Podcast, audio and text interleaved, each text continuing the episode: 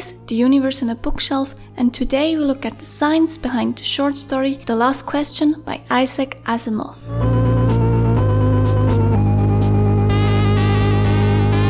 Hi, this is The Universe on a Bookshelf. I'm Alina, and here to help you better understand the universe using science fiction short stories. Today we will take a look at the short story The Last Question by Isaac Asimov. If you haven't read the story yet, you can still listen to the episode, but be warned, there will be spoilers. So if you'd prefer to read the story before, go have a look at the show notes where I put a link where you can find the story online. So before we delve into the science behind the story, I want to give you a quick summary of it. During this summary, you will hear sections with music. This means that this is a passage from the story. The story begins in the year 2061 and follows human history for several trillion years as they develop. In the year 2061, a powerful AI called Multivac finds a way to collect the sun's energy. It's amazing when you think of it. All the energy we can possibly ever use for free. Enough energy if you wanted to draw on it to melt all Earth into a big drop of impure liquid iron and still never miss the energy so used all the energy we could ever use forever and forever and forever.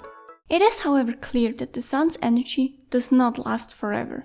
Just give us a trillion years and everything will be dark. Entropy has to increase to maximum, that's all.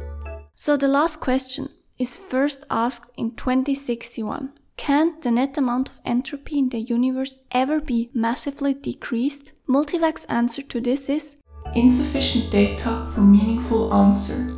The story then tells a few instances throughout time in which this last question is asked again and again to Multivac's ever more powerful successors. As humanity and the AI become more and more advanced, the answer always remains insufficient data for meaningful answer. A hundred billion years after the beginning of the story, humankind has evolved so far that all people are now just one entity, and there are only a few stars left in the universe. But even so, eventually it will all come to an end. However, it may be husbanded, however stretched out, the energy once expended is gone and cannot be restored. Entropy must increase forever to the maximum. Cosmic AC, how may entropy be reversed? There is as yet insufficient data for a meaningful answer. Collect additional data. I will do so. I have been doing so for a hundred billion years. My predecessors and I have been asked this question many times. All the data I have remains insufficient. 10 trillion years after the last question was first asked, matter and energy have ended. And it came to pass that AC learned how to reverse the direction of entropy. But there was now no man to whom AC might give the answer of the last question. And AC said, Let there be light and there was light. So, this tells the story of the last question humanity has to answer Is there a way to reverse entropy? The powerful AI finds a way to reverse entropy, namely by inducing a Big Bang and basically restart the universe. But what does science have to say about entropy, reversing it, and having a Big Bang to solve the problem?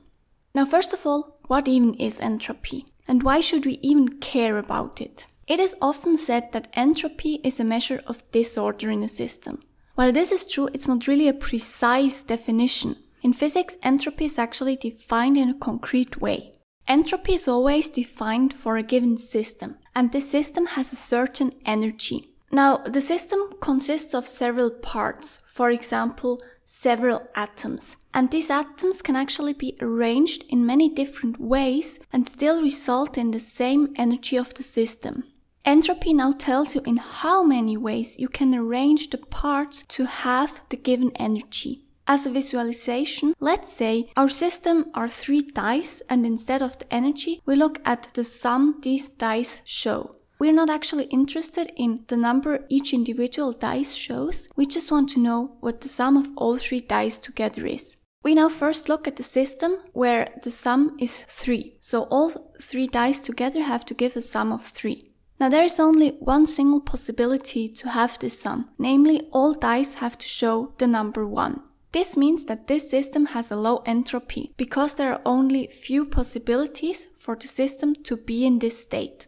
Now in contrast, if we look at system that has as a sum 10, there are all in all 27 possible ways to have this sum. For example, the first dice could show a 6, the second dice a 3, and the third dice a 1. Or the first dice could show a 3, the second dice a 1, and the third a 6. And so on, you get the idea. This system has a high entropy because there are many different possibilities to reach the state of having a sum of 10. As I already mentioned, entropy is often used to describe the disorder in a system. And now that makes sense because if the system has a high entropy, it means that there are many different ways for the system to be in the state it is in. In contrast, for a state with low entropy, there are only a few possible ways for the system to be in this state.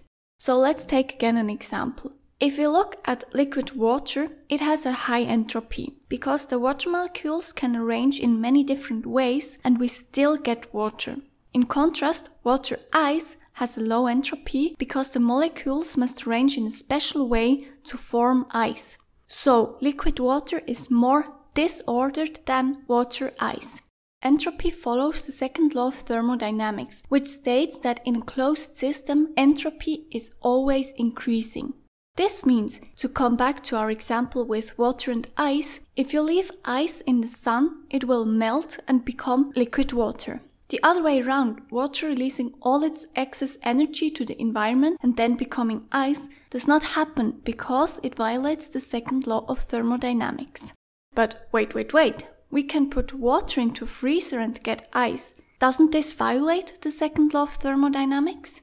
No, because the second law of thermodynamics talks about closed systems. Now, your freezer is not a closed system. Yes, by freezing the ice, you decrease the entropy of the water. But since your freezer is not a closed system, you also have to look at the back of the freezer, where a lot of heat is released, which raises the entropy of the environment. And in addition, the freezer needs electricity. The production of this electricity also increased the entropy. So overall, the net amount of entropy in the universe is increased by freezing those ice cubes.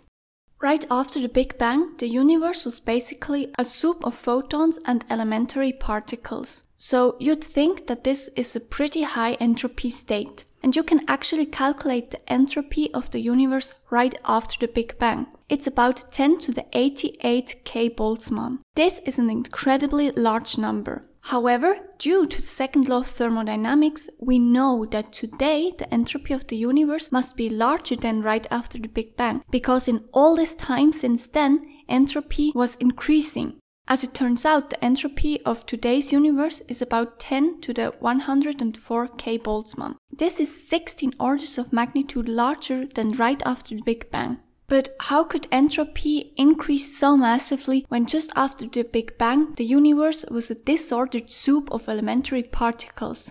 It's because of gravitational collapse. When there is a gas cloud collapsing under its own gravity to form a star, you'd think that this star is more structured than the gas cloud it originated from. So you'd think that forming this star decreased the entropy of the universe. That is, however, not the whole picture, because you have to look at everything when this gas cloud collapses. In this gas cloud, for particles to move inwards, they have to give away their excess angular momentum. And they can only get rid of it by interacting with another particle. So these two particles interact and transfer angular momentum. One of the particles then falls inwards and helps forming this star, while the other particle is slung out with a high velocity. So when you now also include these particles that have been slung out in calculating your change of entropy, you will find that forming this star increased the net amount of entropy in the universe. If gravitational collapse increases entropy, it makes sense that a black hole is basically the maximum entropy state matter can make, because you cannot gravitationally collapse more than a black hole. Actually, the entropy of a black hole is proportional to its mass squared. According to the heat death theory, all matter will eventually be inside a black hole. And when this happens, the entropy of the universe will be 10 to the 123 K Boltzmann, which is 19 orders of magnitude bigger than the entropy of today's universe. The black holes then start to evaporate, which increases the entropy of the universe even more. In time, the universe asymptotically approaches a maximum entropy value. This heat death scenario is actually a possible way how our universe will end. If you're interested in black holes, you should definitely check out the second episode of The Universe in a Bookshelf. Related to entropy is the concept of free energy. Let's take a look at a cloud of water vapor. This cloud has a given energy. You can just measure the kinetic energy of every individual molecule and then add up these energies and you will get a total energy of the cloud. However, if you want to use this cloud to power a turbine, you will not be able to convert all of this energy into useful work. The part of the energy that can be converted to useful work is called free energy. Entropy tells you how much free energy you get. If the entropy of the cloud is high, it means that you have only very little free energy available. If the entropy is low, you have lots of free energy. We humans and all life needs free energy to live. So when the entropy of the universe increases, the free energy available to us shrinks. Therefore, at one point there will no longer be enough energy available to support life. That means if humanity wish to live forever, we have to find a way to decrease the entropy in the universe. Which brings us to the big question asked by this short story. Can we decrease the net amount of entropy in the universe? Or in other words, can the second law of thermodynamics be broken? The short answer is yes. Wait, wait, wait. What? So what's all the fuss with the second law of thermodynamics? So actually, the second law of thermodynamics is not a hard mathematical fact. Rather, it is a statistical law, and there is always a non-zero probability that it is violated, which would mean that in an isolated system, the entropy spontaneously decreases. The thing is, when you take everyday objects that contain a huge amount of molecules, the probability of violating the second law of thermodynamics is just so small that we can basically say it is never broken. But when you look at a small system consisting only of a few hundred or thousands of atoms, this probability can actually be quite significant. This was first theorized in 1993 by the so-called fluctuation theorem. In 2002, physicists could actually experimentally demonstrate this theorem. They put some latex particles with a diameter of about 6 micrometers into water. Due to the random movement of the latex particles and the water molecules, they bump into each other and transfer momentum. This interaction will change the entropy of the system. The physicists then measured the trajectories of the latex particles for a certain amount of time. Then they measured how much the entropy of this particle changed during this time. If the integrated time was less than a few seconds, the scientists found that there is actually a significant probability to find particles whose change in entropy violates the second law of thermodynamics. If the time is only one hundredth of a second, there are about as many trajectories violating the second law as there are trajectories following the second law. However, if the integrated time gets longer than a few seconds, the second law violations can no longer be observed. So, although in theory it's possible to break the second law of thermodynamics, it's not possible in practice. The system size and timescale we are looking at are just too big. So this brings us to our last point. Could entropy just be reversed by restarting the universe?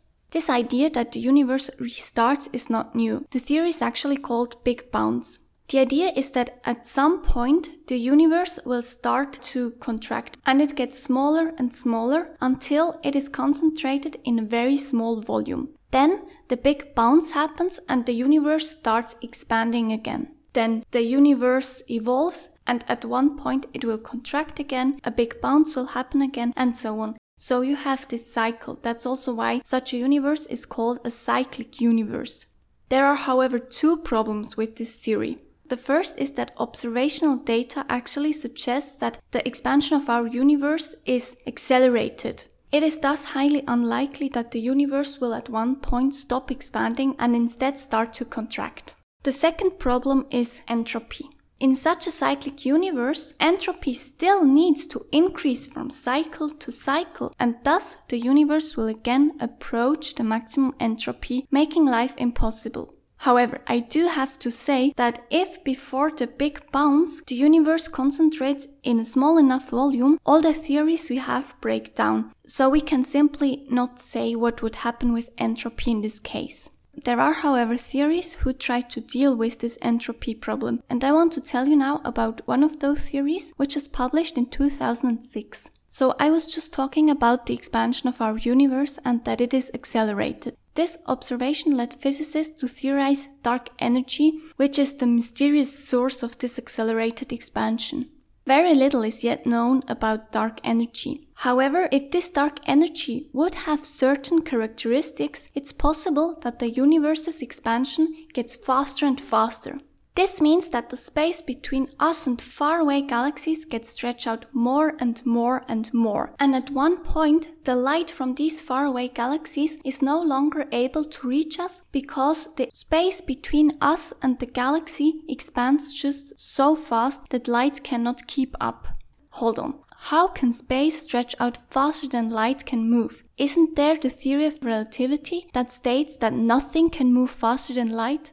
That's correct. Nothing can travel faster than with the speed of light. However, when space expands, the objects themselves are not really moving. It's just the space itself that expands. It's therefore very well possible that space expands just too fast for the light to keep up. So the expansion becomes still even faster and at one point we are also no longer able to see the stars around us. Then the sun vanishes. And that's all because the space is just expanding so fast that light cannot keep up. Then one day you can no longer see the house of your neighbor, and then our cells start to disintegrate. Then the atoms disintegrate, then the protons. So the universe is basically split up into a whole lot of sub universes, and they are no longer able to communicate with each other. So we say that they are causally disconnected. This event is called the Big Rip. So the theory that solves the entropy problem starts right before the Big Rip, when the universe is split up into many, many sub-universes. And remember, these sub-universes can no longer communicate with each other. So we have in fact a multiverse. At that point, every sub-universe deflates dramatically in a short amount of time. But remember, the different sub-universes remain causally disconnected. At one point, these multiverses will stop contracting and there will be a bounce and all the universes start expanding again. So this portion looks like the big bounce theory I was talking about earlier. The difference is that now we have a huge number of separate universes, all of which will now evolve independently of the others. And someone living in one universe cannot know anything about any other of those universes. Each universe will eventually reach the Big Rip again, which will then result in a whole lot of new universes. This cycle could go on forever, which will result in infinitely many universes. If you sum up the entropy of all the universes together, you will find that the total entropy approaches a maximum entropy. The trick, however, is that this total entropy is split among many, many universes. So surely there will be new universes that start out with an entropy that is lower than the total entropy of the original universe. Therefore, for someone living in one of these universes, it looks as though at the start of this universe the entropy was low. And living in this universe, you would also never know about those universes that have a high entropy where life is not possible.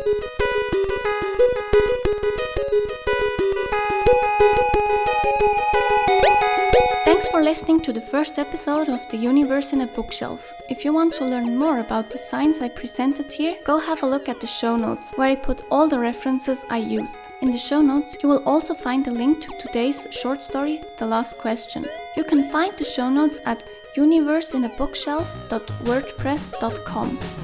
The intro song is called Préparatifs dans la salle de rédaction by Monroeville Music Center, and the outro song is called Underclocked by Eric Skiff. The music you heard during the story reading passages is called Planet Zero by Cesar.